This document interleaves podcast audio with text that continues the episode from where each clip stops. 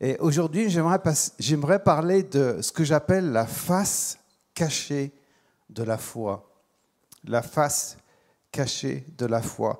Lorsqu'on lit dans euh, l'Épître aux Hébreux au chapitre 11 et au premier verset, on lit ceci. Or, la foi est une ferme assurance des choses qu'on espère, une démonstration de celles qu'on ne voit pas. Il y a une chose qui est très importante, parce qu'il parle de la foi et il parle des choses que l'on espère. La foi a besoin de l'espérance, parce qu'une foi sans espérance est une foi désespérée. Je vais essayer de vous donner un exemple qui soit très concret pour que vous puissiez comprendre ce qu'est une foi désespérée et qui n'est pas le type de foi que le Seigneur Jésus veut que nous ayons. Je me souviens d'une année, je suis parti euh, à Tahiti. Est-ce qu'il y en a qui sont déjà allés à Tahiti? Les beaux lagons euh, bleus, on, se baignait avec les dauphins, c'était euh, absolument magnifique. Mais j'étais parti sans mon épouse. J'étais parti donc pour, pour une mission. Et puis, vous savez, quand vous arrivez à l'aéroport, on vous met des colliers en fleurs. Et puis après, quand vous repartez, des colliers en perles et tout ça. Et après, quand je suis rentré, j'ai dit à ma femme, qu'est-ce que j'ai vécu un, temps magnifique. Là. Tahiti, la Polynésie, c'est absolument magnifique, c'est merveilleux. Et puis je sentais, au fur et à mesure que je racontais mon histoire, je sentais que son visage s'attristait, en fait. Et, euh, et, j'ai vite compris. Hein, j'ai vite compris, mes antennes sont sorties et je dis, tu sais chérie, ne t'inquiète pas, euh, un jour je t'emmènerai. Et elle me dit, je préfère que tu ne me fasses pas de fausses promesses. Je préfère ne pas y penser et, le jour où tu viendras avec un billet, en fait, de préférence en classe affaires, parce que c'est un long voyage, pour la Polynésie, à ce moment-là, j'y croirai. Et ça, c'est vraiment ce qu'on appelle une foi désespérée, une foi qui n'a pas d'espérance. Parce que l'espérance coûte. L'espérance sous-entend que tu, que tu espères, que tu, te, que tu te bats avec ce que tu attends. Et c'est quelque chose que, que que Dieu veut que nous ayons. Quelquefois, on, a tellement peur de ne pas avoir, de ne pas recevoir ce que nous attendons de Dieu, que l'on préfère dire, je préfère ne pas y penser, et si le Seigneur veut me donner ce qu'il veut me donner, il me le donne. En attendant, je n'y pense pas. Si ça vient, c'est super. Si ça ne vient pas, au moins, je ne souffrirai pas. Et ça, ce n'est pas le type de foi que Dieu veut que nous ayons. Et on va voir l'histoire d'une femme, justement, qui avait une voix, une foi, pardon, qui manquait euh, d'espérance.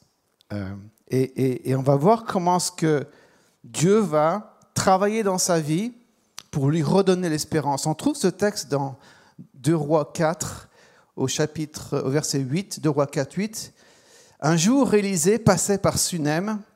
Il y avait là une femme de distinction qui le pressa d'accepter à manger. Et toutes les fois qu'il passait, il se rendait chez elle pour manger.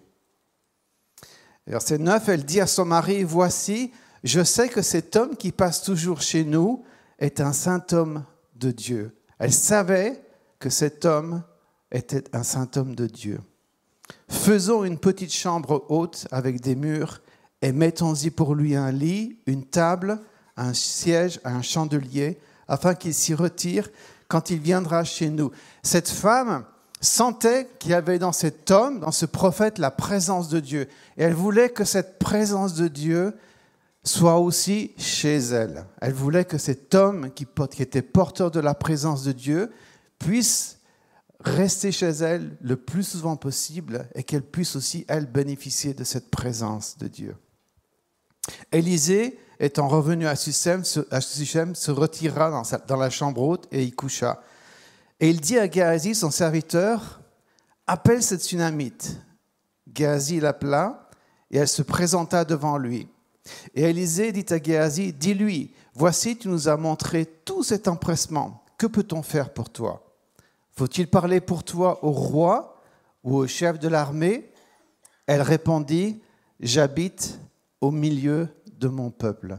Il y a quelque chose dans cette femme, elle commence à comprendre qu'elle a ouvert les portes au prophète et que le prophète va commencer à mettre son nez dans ses affaires.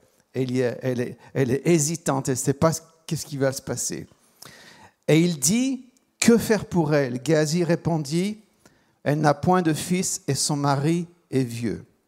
Et il dit, appelle-la, Gazi l'appela, elle se présenta à la porte. Ça, c'est très symbolique. Elle se présente à la porte parce qu'elle sait, elle est là sur le seuil de la porte. Elle sait que si elle passe cette, ce, ce seuil, si elle va au-delà, si elle rentre dans les projets que Dieu a pour elle, là, elle va perdre le contrôle de sa vie. Élisée lui dit, à cette même époque, l'année prochaine, tu embrasseras un fils. Et elle dit, non, non, mon Seigneur, homme de Dieu, ne trompe pas ta servante. En fait, l'hébreu dit, ne fais pas monter mon espérance. Ne fais pas monter mon espérance. Je pense que cette femme a espéré pendant longtemps et que au fur et à mesure, elle a laissé tomber cette idée d'avoir un enfant et que vient cet homme et lui ramène le souvenir de ces choses-là. Elle dit non, non, non, ne me parle pas de ces choses-là. Mais cette femme devint enceinte et elle enfanta un fils à la même époque, l'année suivante, comme Élisée, le prophète, lui avait dit. Verset 18, l'enfant grandit et un jour qu'il était allé trouver son père vers les moissonneurs, il dit à son père, ma tête, ma tête. Le père dit à son serviteur, porte-le à sa mère. Typique, hein Amène-le à ta mère, il a mal à la tête. Le serviteur l'emporta et l'amena à sa mère, et l'enfant resta sur les genoux de sa mère jusqu'à midi, et il mourut. Elle monta, le coucha sur le lit de l'homme de Dieu, ferma la porte sur lui et sortit. C'est très important ce qu'elle fait, cette femme-là. Et, je crois que c'est une leçon pour nous aussi. Elle vit quelque chose d'absolument dramatique. Elle a eu cette, cette, cette espérance pendant très longtemps. Cette, ce prophète vient, euh, rallume l'espérance en elle quelque part. L'enfant naît et il meurt. Elle va le mettre sur le lit, mais elle, elle va contenir le problème. Pourquoi c'est important pour nous? Parce que c'est une leçon pour chacun d'entre nous. Certaines choses de la vie, quand elles nous arrivent, des choses difficiles, on a besoin d'apprendre à les contenir de les contenir. On a besoin de savoir à qui en parler et surtout à qui ne pas en parler. Parce que plus on évente ces choses-là, plus ça, va, ça risque d'être difficile après. Tout le monde n'a pas besoin de savoir les problèmes, les problèmes personnels que tu peux rencontrer. Tout le monde n'a pas besoin, tout le monde n'est pas dans le, n'est pas dans, dans, le, style de, d'amitié avec toi, n'a pas cette intimité avec toi pour connaître ces choses-là. Et elle sait, cette femme, qu'elle va aller directement vers cet homme, en fait, qui lui a promis cet, enfant. Donc elle appelle son mari, verset 22, elle dit, envoie-moi, je te prie, un des serviteurs et une des ânesses, je veux aller en hâte vers l'homme de Dieu et je reviendrai. Et il dit, mais pourquoi veux-tu aller aujourd'hui vers lui? Ce n'est ni la nouvelle lune, ni sabbat. Elle répondit, tout va bien. Même à son mari, elle va dire, tout va bien. L'enfant est mort sur le lit. Et elle dit, tout va bien. Parce qu'elle sait qu'elle veut aller directement vers celui qui a fait remonter son espérance. Et maintenant, l'enfant est mort. Elle partit donc, se rendit vers l'homme de Dieu sur la montagne du Carmel. L'homme de Dieu, l'ayant aperçu de loin, dit à Géasi, son serviteur, Voici cette tsunamite. Maintenant, cours donc à sa rencontre et dis-lui, Te portes-tu bien? Ton mari et ton enfant se portent-ils bien? Elle répondit, Bien. Et dès qu'elle fut arrivée auprès de l'homme de Dieu sur la montagne, elle embrassa ses pieds. Gazi s'approcha pour la repousser, mais l'homme de Dieu dit, Laisse-la, car son âme est dans l'amertume et l'Éternel me l'a caché et ne me l'a point fait connaître. C'est un prophète. Hein. quand, quand, Dieu cache euh, quelque chose à un prophète, c'est qu'il y a quelque chose qui est important. euh, que cette femme devait vraiment comprendre. Alors elle dit, ai-je demandé un fils à mon Seigneur? N'ai-je pas dit, ne me trompe pas, ne fais pas monter mon espérance?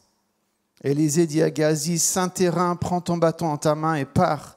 Si tu rencontres quelqu'un, ne le salue pas, si quelqu'un te salue, ne lui réponds pas. Tu mettras mon bâton sur le visage de l'enfant. La mère de l'enfant dit, non, non, l'Éternel est vivant et ton âme est vivante, je ne te quitterai point. Et il se leva et la suivit. Elle part pas avec le serviteur, elle va avec l'homme de Dieu parce qu'elle sait que c'est lui qui est à l'origine, en fait, de ce miracle et en même temps de cette tragédie. Gazi les avait devancés, il avait mis le bâton sur le visage de l'enfant, mais il n'y eut ni voix ni signe d'attention. Le pauvre, le pauvre serviteur, c'était son moment là. Il sortait de son école biblique. C'était son premier, euh, c'était son premier, la première chose qu'il a à faire. Et puis là, il met le bâton, mais rien qui se passe. Élisée, en fait, arriva dans la maison. Voici l'enfant était mort, couché sur le lit. Élisée entra et fermait la porte sur eux deux, et il pria l'Éternel. Il monta et se coucha sur l'enfant, il mit sa bouche sur sa bouche, ses yeux sur ses yeux, ses mains sur ses mains, et il s'étendit sur lui, et la chair de l'enfant se réchauffa. Élisée s'éloigna, alla çà et là par la maison, puis remonta et s'étendit sur l'enfant. Ça, c'est très important de comprendre ce qui se passe ici. C'est pour ça que je dis souvent, quand on, lit un texte, quand on lit la Bible, il faut essayer de rentrer dans le décor, dans ce que la Bible dit, en fait. Très clairement, puisqu'il est remonté, c'est qu'il était descendu. Il est monté une première fois, il s'est couché sur l'enfant, il ne s'est rien passé, et il est descendu. Et la question que je vous pose, c'est qui est-ce qui était en bas? Lorsqu'il est descendu, qui est-ce qui était en bas? La tsunamite. La tsunamite. Et est-ce que vous croyez qu'à ce moment-là, la tsunamite, elle n'a pas espéré? Moi, je crois qu'à ce moment-là, elle a dû lui dire alors, est-ce qu'il est en vie? Alors, est-ce que tu lui as, tu l'as ramené à la vie? Je crois qu'à ce moment-là, la, la tsunamite à espérer. Là, il n'était plus question de dire, ben, si Dieu veut le faire, il le fait, s'il ne veut pas le faire, il ne le fait pas. Là, elle s'est mise à genoux, elle a commencé à supplier. Là, elle a commencé à espérer. Et c'est exactement ce que le Seigneur voulait. Il voulait qu'elle retrouve une foi pleine d'espérance. Moi, je pense que quand le prophète est venu l'a trouvé la première fois, en lui disant, l'année prochaine tu auras un enfant. Et lorsqu'elle a dit ne fais, pas, ne fais pas monter mon espérance, je pense que quand elle est devenue enceinte, elle a dû dire à son mari, tu vois, on n'a pas eu besoin de se tracasser. Si Dieu, euh, Dieu a voulu nous donner un enfant, on n'a pas, on pas, il fallait pas, on n'a pas besoin de se tracasser pour ça. Dieu l'a fait, il le fait quand il veut. Mais ça, ce n'était pas l'espérance dont elle avait besoin. Ce n'était pas une foi qui était pleine d'espérance.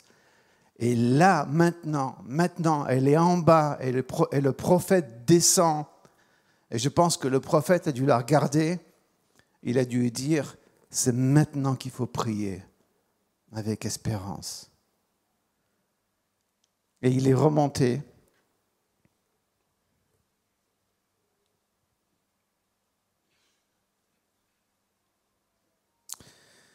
Il monta, s'étendit sur l'enfant, et l'enfant éternua sept fois, et il ouvrit les yeux.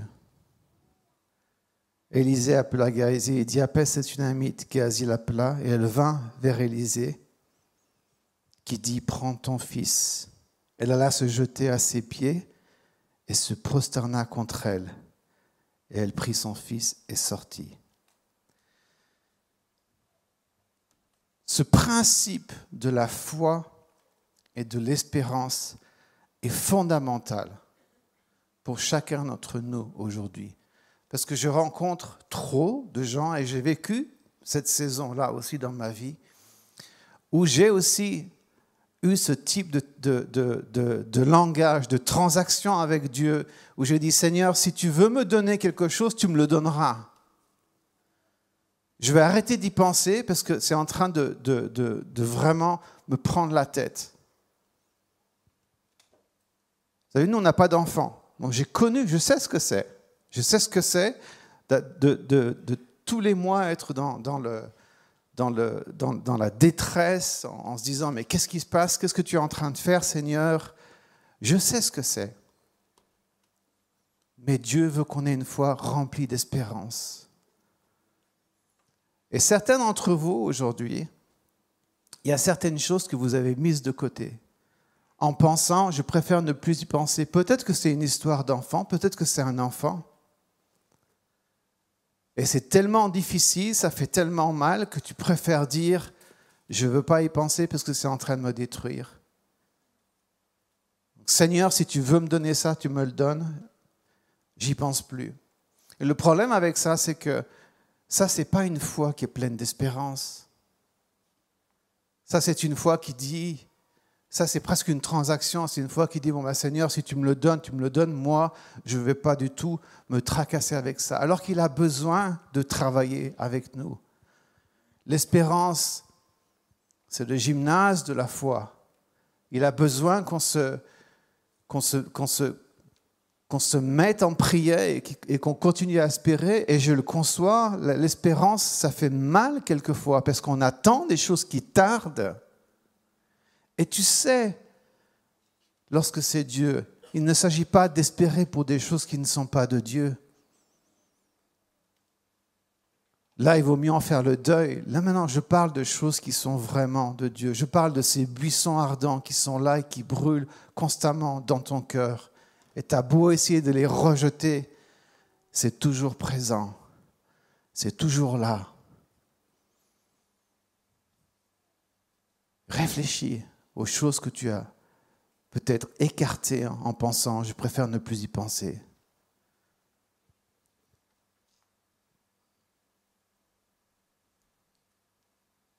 Il y a dans 1 roi 18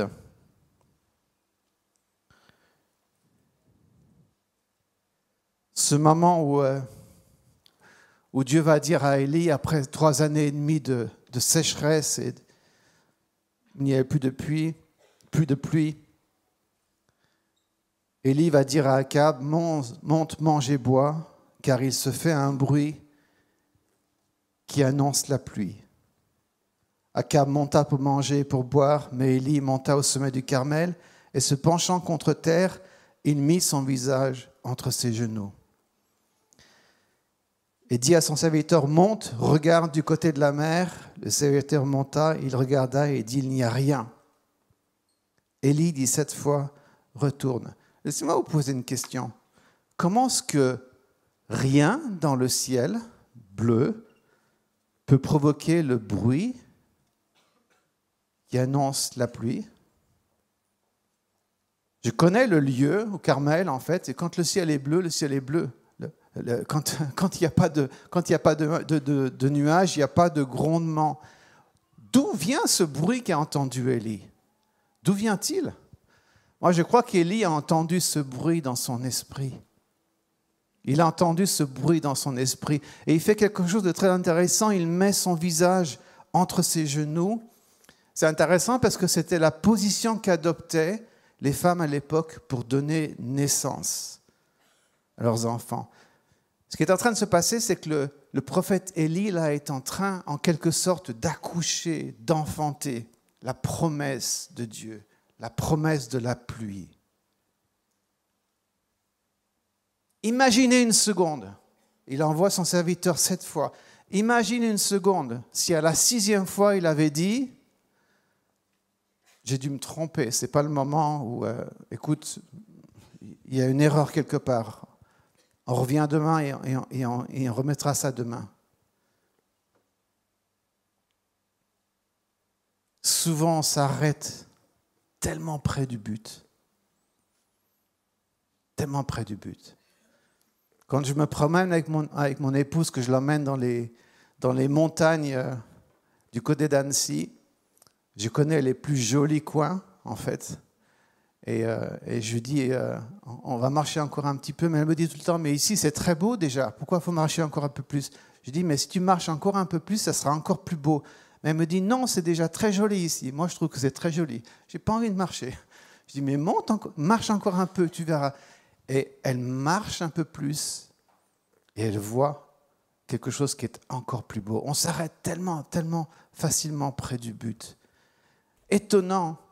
Et je suis convaincu que si ce serviteur était revenu à la septième fois en disant non, il n'y a toujours rien, je pense qu'Élie lui aurait dit retourne. 8, 9, 10, 11 fois. Parce qu'il savait, Dieu lui avait dit j'enverrai la pluie. Il n'avait pas dit quand. Et lui, il se fait celui qui enfante cette promesse par laquelle cette promesse de la pluie allait venir.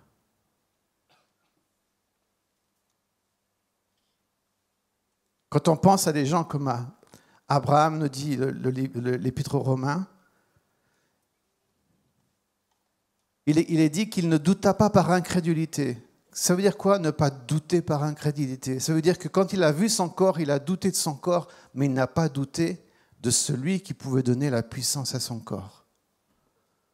Il a cru en celui qui appelle les choses qui ne sont pas comme si elles étaient.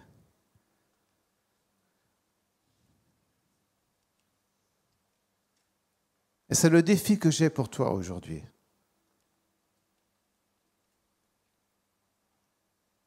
Parce qu'il y a des choses que tu as mises de côté, tu as laissées de côté parce qu'elles sont difficiles.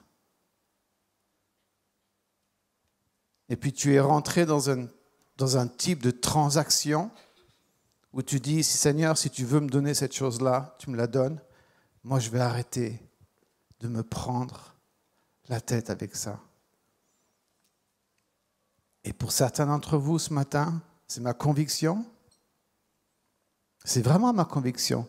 Certains d'entre vous ce matin, le Seigneur est en train de te dire, je veux que tu reprennes cette chose-là que tu as laissée. Et ensemble, ensemble, on va redonner vie à ce rêve, à cette espérance.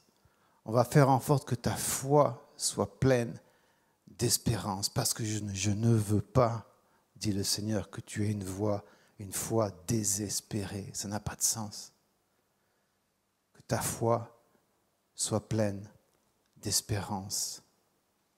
L'espérance ne trompe point, parce que l'amour de Dieu est répandu dans nos cœurs, dit l'Épître romain. Il ne s'agit pas d'espérer pour des choses que Dieu n'a pas promises.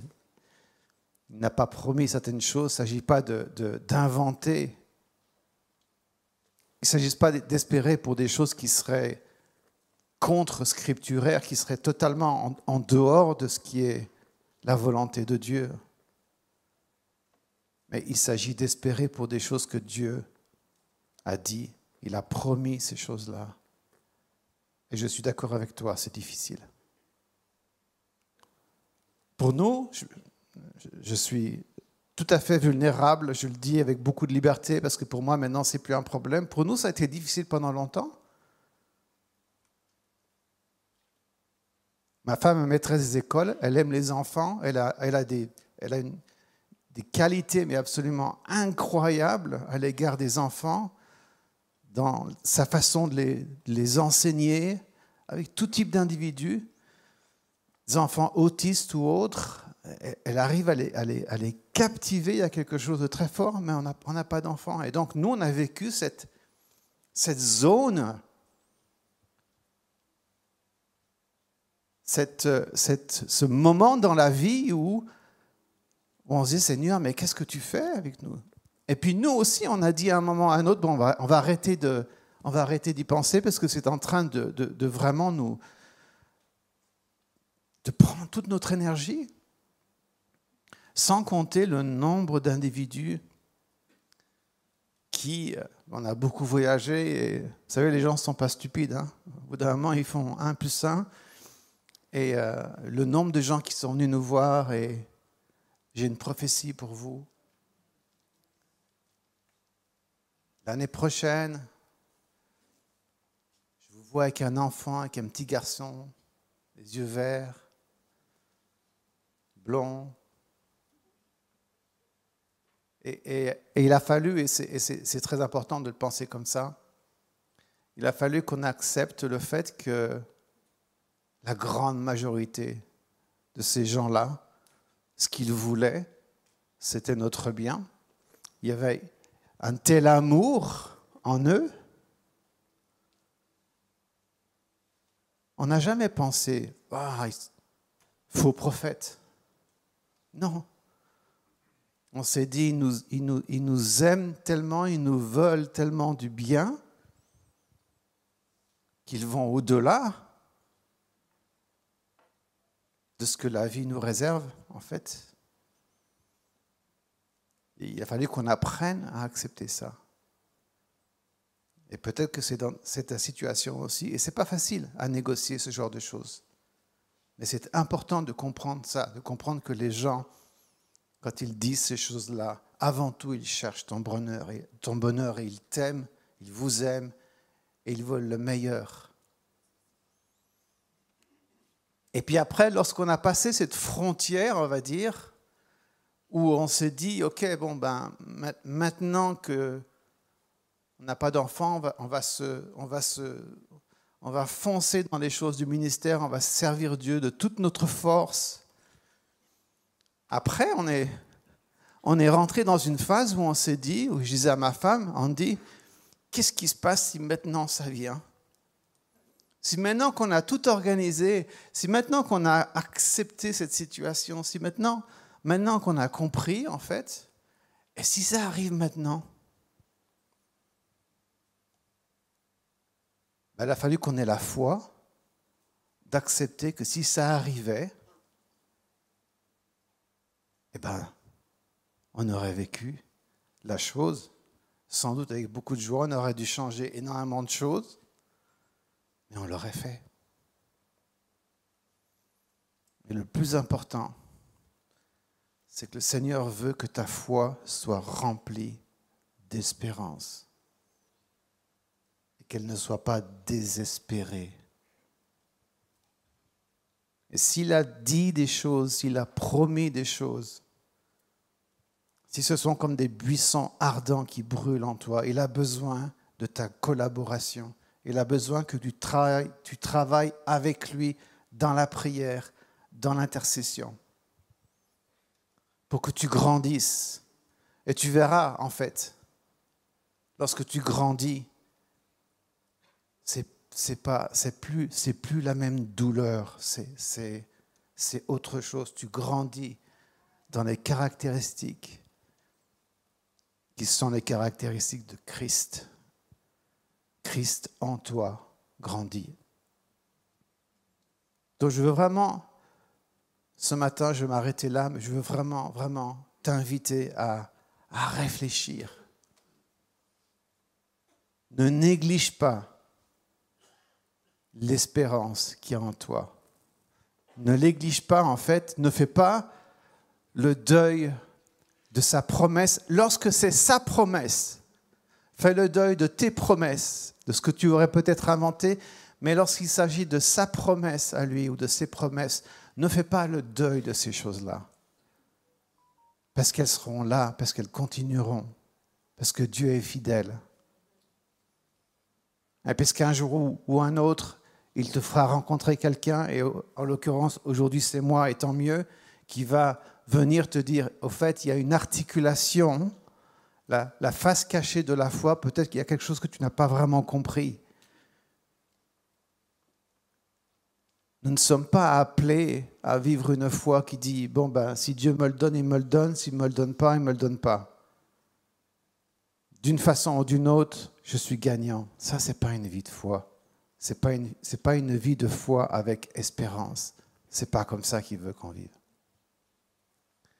Donc je crois qu'on va prendre le, pain et le vin et je voudrais, alors que les gens qui vont, qui vont servir vont euh, faire ça beaucoup mieux que je pourrais le faire moi depuis l'estrade, mais surtout faites-le en prenant conscience de, ce message, en prenant conscience de cette chose-là.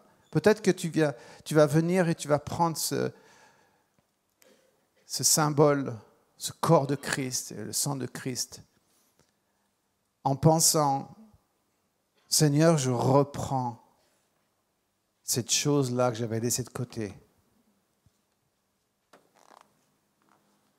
Et je, crois que en la reprenant, tu vas me donner une grâce particulière et elle ne va pas me faire souffrir comme avant.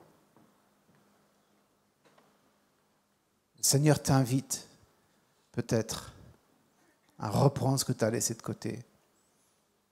Peut-être que c'est un enfant, peut-être que c'est des parents pour lesquels tu pries depuis des décennies qui ne sont toujours pas au Seigneur. Peut-être que c'est un mari, tu cherches un mari, peut-être que tu cherches une épouse, et, ça tarde, et, c'est difficile, et, tu as du mal, et quand, tu, rentres dans la communauté, tu as l'impression que tout le monde te, te, regarde, et tu lui dis, je préfère ne plus y penser, je mets ça de côté, et, c'est le Seigneur qui fera ou qui fera pas. Peut-être qu'il faut que tu reprennes ta vie de prière tu reprennes ton espérance et que tu vois la promesse de Dieu. Ne fais pas le deuil de la promesse de Dieu. Amen. Ne fais pas le deuil de la promesse de Dieu. Sois béni. Alors que tu prends ce pain, ce vin, place-toi devant le Seigneur et dis-lui, Seigneur, est-ce que j'ai besoin vraiment de, revoir un petit peu mes,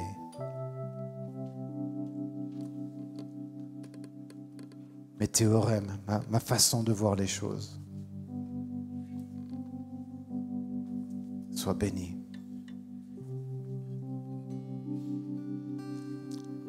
Nous, sommes le premier dimanche du mois, et effectivement, c'est le moment de la Sainte Seine. Et je voudrais vous inviter à vous, à vous lever à vos places pendant que les servantes et serviteurs euh, procèdent à la distribution de la Sainte Seine. Il n'y a pas de coupure avec ce qui vient de, se dire. On, veut qu'il y ait une fluidité, on, on veut qu'il y ait une suite logique à ce que nous allons faire maintenant. Quand euh, Jésus s'est montré euh, aux disciples alors que Thomas était présent. Il a invité, présent, il a invité Thomas à venir communier avec euh, ses blessures dues à la croix. Il a dit à, à, Thomas, mets, tes mains là, mets ton doigt là dans, mes meurtrissures. Et il va ajouter ceci, ne doute plus, mais, crois maintenant, ne sois plus incrédule, mais crois maintenant. Je, crois qu'il y a une communion avec l'œuvre de Jésus-Christ accomplie à la croix au travers des éléments qu'on va prendre ce matin, qui peut nous réconcilier avec euh, une espérance vivante, avec une foi vivante.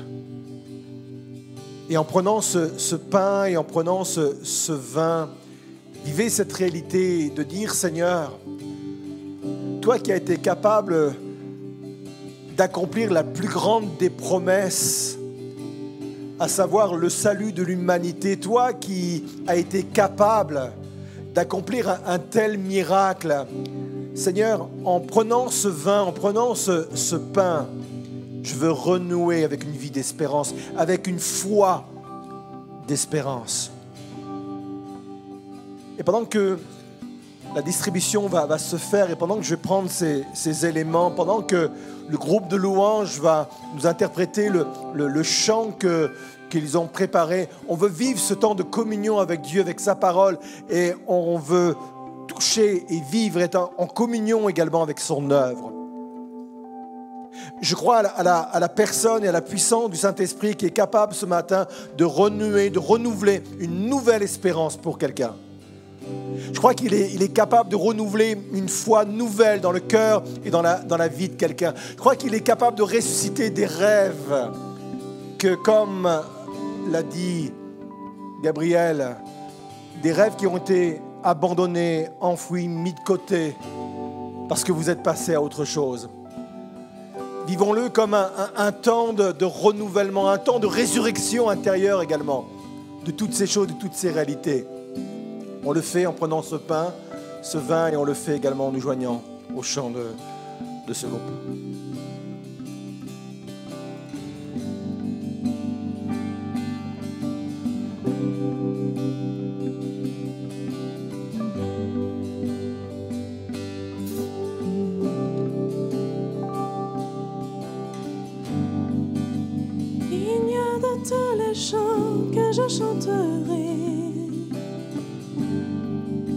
Digne de la louange que j'élèverai,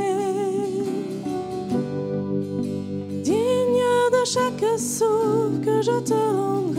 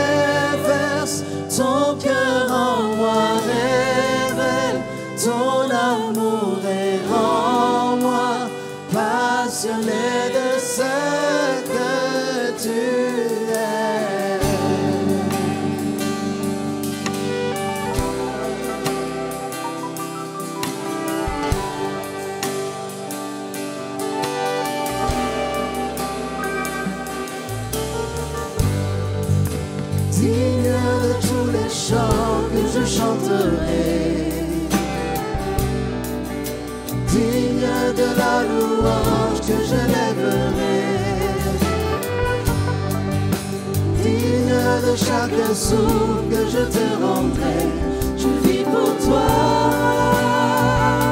Je vis pour toi. Jésus, le nom au-dessus de tous Jésus, tu es le seul m'offrant le pardon. Digne de chaque souffle que je te rendrai, je vis pour toi.